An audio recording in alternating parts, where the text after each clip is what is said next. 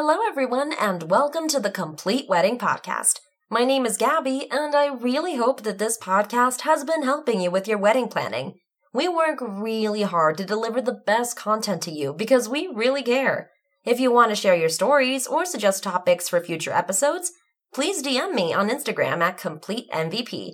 I will be more than happy to look at all your messages. I really do love hearing from you. Now, today, I want to talk about the worst things to DIY for your wedding.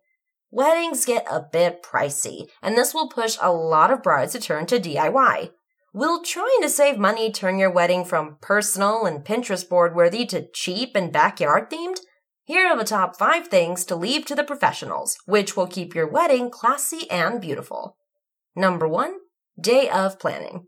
You choose to forego a wedding coordinator thus far. However, on the day of the wedding, you do not want to worry about putting the place cards on the table or why the caterer is 10 minutes late. The bride and groom's primary job is to relax, get ready, and focus on the upcoming vows or pictures. Rushing around and putting the final touches on everything costs you a lot of joy on your happy day and may make you late for the event. Save yourself the stress and get so much more out of your wedding day with the day of coordinator. Number two, Hair and makeup.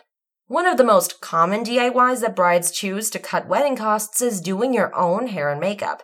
This is a big mistake, even if you are a beauty guru or professional hairstylist.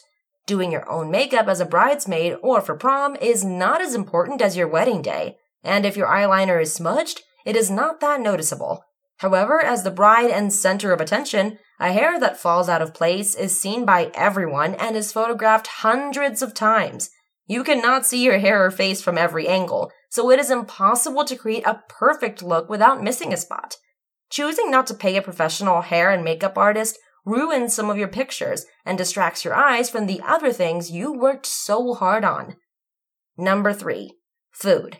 Your favorite homemade dish or secret family recipe may be amazing during the holidays, but it is not well suited for your big day. Relying on mom or yourself to provide for everyone may cause trouble if someone has an emergency come up and the food is not done in time. Even if nothing goes wrong, preparing food is time consuming leading up to the days prior, and your focus is on something more important than if the recipe will turn out right. A caterer is accustomed to the high pressure of fulfilling multiple orders in a short amount of time, and they have the space and tools necessary to do so. They can also provide more variety for your picky friends and give you the extra time you need to relax. Number four, cake.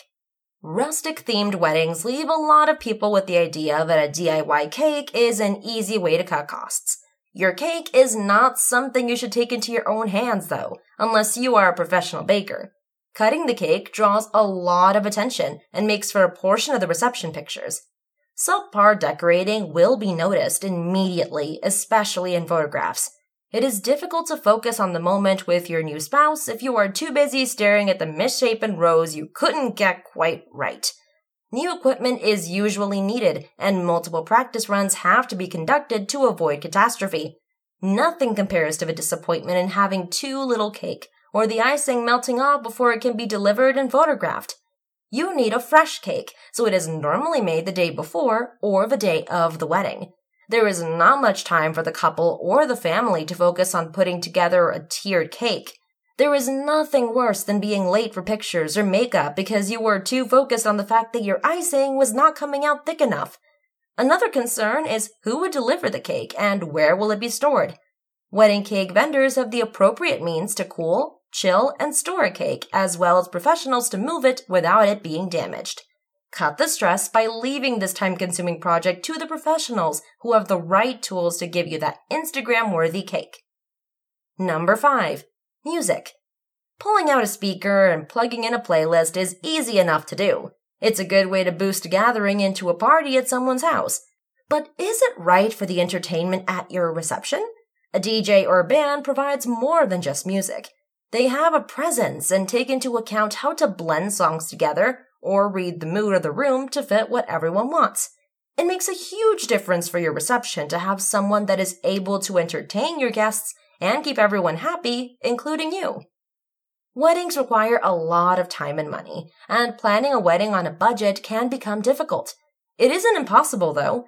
DIY is great to turn to for some of your wedding items, but avoiding these five things will greatly improve your guest experiences and make your big day more like a fairy tale than a chore. And that brings me to the end of this episode. If you like what you're hearing and want to hear more, please like and subscribe. I really appreciate it. And if you want to share any wedding planning stories with me, you can DM me on Instagram at CompleteMVP. My name is Gabby, and I want to thank each and every one of you for listening to the Complete Wedding Podcast. Hope to see you here next time.